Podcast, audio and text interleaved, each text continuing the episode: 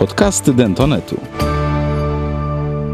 Kiedy warto leczyć endodontycznie, a kiedy takie leczenie może wpłynąć negatywnie na potencjalne późniejsze leczenie implantologiczne, dyskutują endodontka z chirurgiem, doktor nauk medycznych Katarzyna Brus-Sawczuk oraz doktor nauk medycznych Łukasz Zadrożny. E, Dzień dobry Państwu, nazywam się Katarzyna Brus-Sawczuk e, i jestem adiunktem w Warszawskim Uniwersytecie Medycznym w Zakładzie Stomatologii Zintegrowanej. E, Na co dzień zajmuję się głównie leczeniem endodontycznym pod mikroskopem. E, No muszę powiedzieć, że ponieważ e, wykonuję to od w zasadzie skończenia studiów, nie powiem Państwu kiedy to było,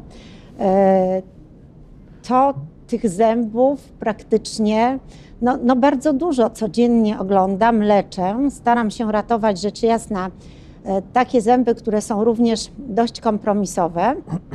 I o takiej kompromisowości chciałabym porozmawiać z doktorem Łukaszem Zadrożnym, który jest również lekarzem pracującym w naszym uniwersytecie, asystentem w zakładzie e, propedeutyki i profilaktyki stomatologicznej. Tak jest. Y, Ja jako endodontka mm, no, rzucę takie hasło. Y, Jednak uważam, że ząb, własny ząb pacjenta jest dla pacjenta najlepszym rozwiązaniem.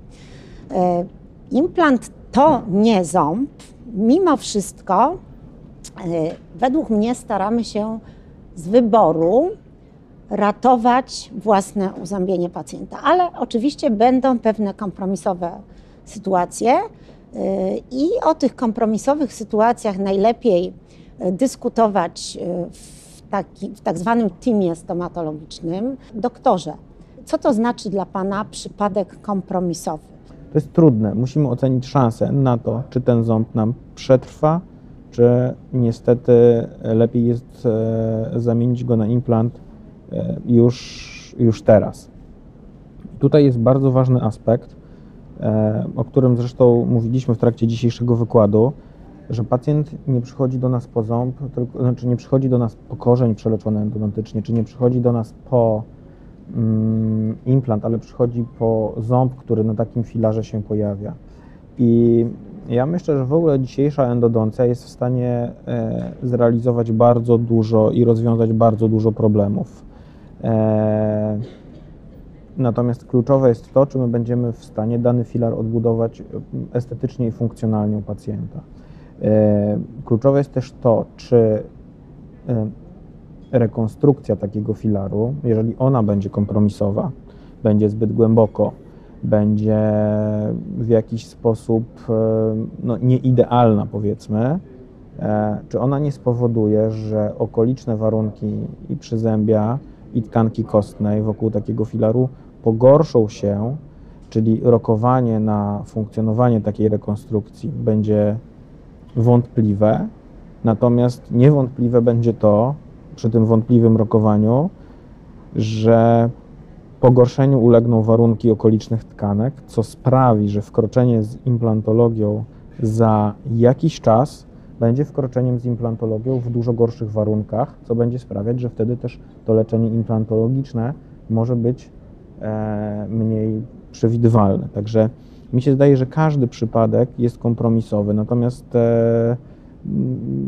myślę, że też każdy z nas, y, jeżeli rozmawiamy wśród lekarzy, to chciałby mieć utrzymany własny ząb e, w jamie ustnej, a nie zamieniać go na implant. Więc ja myślę, że e, mimo tego, że ja się zajmuję głównie implantologią, to uważam, że powinniśmy jako lekarze skupiać się na tym, żeby utrzymać u pacjentów w jamie ustnej własne zęby, a nie zbyt szybko zamienić je na implanty, dlatego że to też nie jest tak, e, że wszczepienie pacjentowi implantu jest końcem jego e, drogi stomatologicznej e, w trakcie leczenia, tylko czasami z takim implantem po wielu latach też mogą pojawiać się jakieś problemy, tak jak mm, one się pojawiają przy zębach, związane są chociażby z procesem starzenia się organizmu.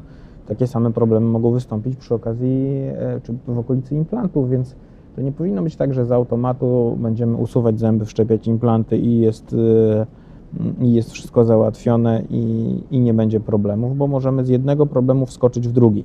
Także myślę, że mm, bardzo ważne jest to, żeby zespołowo analizować i nawet najprostszy wydawałoby się przypadek, żeby nie popełnić jakiegoś błędu, bo myślę, że zbyt błahe podejście do, do konkretnego, nawet jednego zęba może, może powodować dalsze problemy. Trzeba bardzo się dokładnie zastanowić, zrobić odpowiednią diagnostykę, ocenić też oczekiwania pacjenta, e, możliwości czasowe, e, dlatego że często leczenie endodontyczne na przykład wymaga kilku regularnych wizyt i dla niektórych pacjentów jest to niemożliwe, żeby, żeby zrealizować. Niektórzy, nie, nie wiem, dużo podróżują, są w różnych miejscach, nie mogą stawiać się regularnie na wizyty.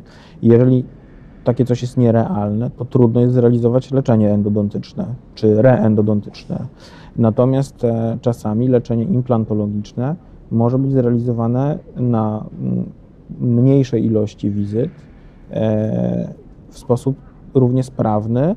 Jeżeli porównujemy literaturę, to szansa na powodzenie jest podobna w leczeniu endodontycznym i w leczeniu implantologicznym. Także tutaj myślę, że trzeba indywidualnie do każdego, do każdego e, nawet nie pacjenta, ale do każdego e, zęba czy pozycji, w której potencjalnie planujemy implant, u, u pacjenta podchodzić indywidualnie. I to, że coś będzie lepsze w jednej okolicy jamy ustnej, wcale nie musi znaczyć, że to samo będzie lepsze w drugiej pozycji w jamie ustnej. Ja myślę, że prognostycznie tutaj literatura jest dość jednoznaczna, czyli e, jeśli jesteśmy w stanie faktycznie uratować zęba i w moim przekonaniu i podpierając się również badaniami naukowymi, dla pacjenta często to jest najlepsze rozwiązanie.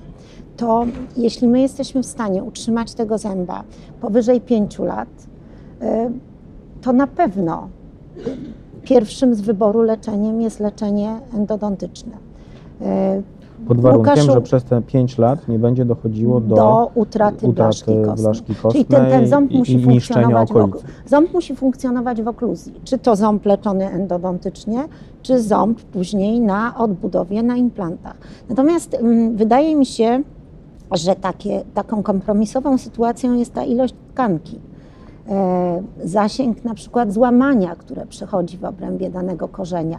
E, Bo jeśli tej tkanki jest bardzo niewiele, jeśli dodatkowo e, przy planowaniu odbudowy, bo nie jest to, czasami to kwestia przeleczenia endodontycznego nie jest żadnym problemem, prawda? E, No to, Zmiany się goją, powiedzieć. To- to- zmiany się goją, prawda? Więc tutaj, jeżeli dochodzi do utraty jeszcze większej ilości tkanki, jeżeli dodatkowo mamy utratę dziąsła brzeżnego, zwłaszcza w tej strefie estetycznej, to później często wkroczenie z leczeniem implantologicznym może być trudne, o ile nie niemożliwe. Stąd uważam, że należy we wszystkim faktycznie podejmować decyzję taką rozsądną, wyważoną. E, Nie bójmy się jednak konsultować między sobą, bo Myślę, ja mam takie wrażenie, ważne. że to jest bolączką wielu lekarzy, że boją się zapytać. E, To, że zapytamy kogoś, kto ma inne podejście, czy zajmuje się inną dziedziną, e, to nie oznacza, że to ko- kompromituje nas, czy pozbawia nas wiedzy, prawda? E, My mamy obowiązek oczywiście ustawicznego kształcenia się i również podpierania się w tym, co przedstawiamy naszym pacjentom badaniami naukowymi, em, ale często taka konsultacja to jest naprawdę dla dobra pacjenta i pomaga przy podjęciu prawidłowej decyzji. Ja myślę, że taka konsultacja zawsze jest dla dobra pacjenta i em, tak klinicznie e, postępując z pacjentem e, jest e, co najmniej dwie rzeczy, które mogą ustanowić dla nas pułapkę. Pierwsza to jest mm, sugestia pacjenta odnośnie jakiegoś konkretnego planu leczenia, które zawęża nasze myślenie w związku z oczekiwaniami pacjenta, e, a druga to są jakieś nasze preferencje. E, I no, ja, ja nie zawsze wiem, czy można rozwiązać dany problem w oparciu. Stomatologia jest teraz bardzo szeroka i nie da się wszystkich dziedzin typu ortodoncja, protetyka, chirurgia, implantologia, endodoncja, nie da się być e, hiperbiegłym w każdej e, z tych, tych, tych, tych kawałków, w każdym z tych kawałków e, stomatologii. I z drugiej strony, jeżeli my zawężamy się do jednego, no to, to mamy jakiś określony sposób postępowania, który nie zawsze jest najlepszy w danym przypadku. I to, że my nie wiemy, że na przykład można jakiś problem rozwiązać endodontycznie, to nie znaczy, że ktoś, kto się zajmuje endodoncją, mm, bardzo w prosty sposób tego problemu nie rozwiąże. I w drugą stronę, jeżeli ktoś ma wątpliwości, czy to jest jakiś problem do leczenia chirurgicznego, trzeba sprawę skonsultować w drugim kierunku.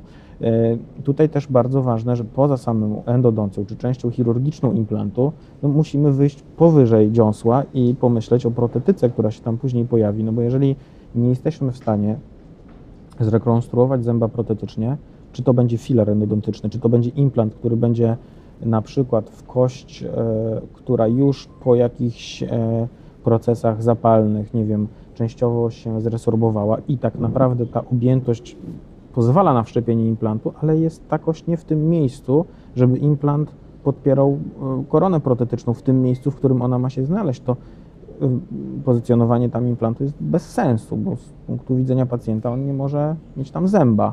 Czy ten ząb będzie y, pod nieprawidłowym kątem, w nieprawidłowym kształcie i to, to będzie słabo rokować dalej. Więc no, te, te wszystkie rzeczy trzeba wziąć pod uwagę i myślę, że tu konsultacje jak najbardziej. E, zresztą dziś, dzisiaj mamy bardzo łatwo, możemy to zrobić, e, bo mamy możliwości przesyłania zdjęć, przesyłania tomografii, mamy różne modele czy, czy wirtualne narzędzia do, do planowania i te konsultacje można robić w dosyć łatwy sposób. E, Ja myślę, że one zawsze dużo wniosą. Myślę, że jednak leczenie zintegrowane to jest też taka działka, która powiedzmy, mm, no myślę, że przy planowaniu ma szczególnie istotne znaczenie. E,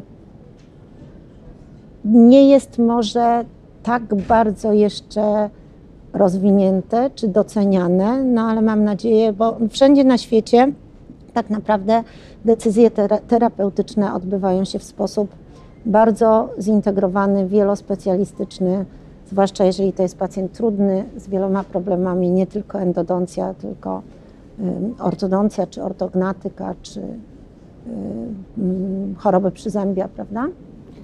E, No tak, planowanie musi być kompleksowe i musimy brać pod uwagę wszystkie, e, cały zakres możliwości terapeutycznych, oczekiwania pacjenta, warunki, jakie, jakie u niego są i, e, i na tej podstawie planujemy, planujemy leczenie.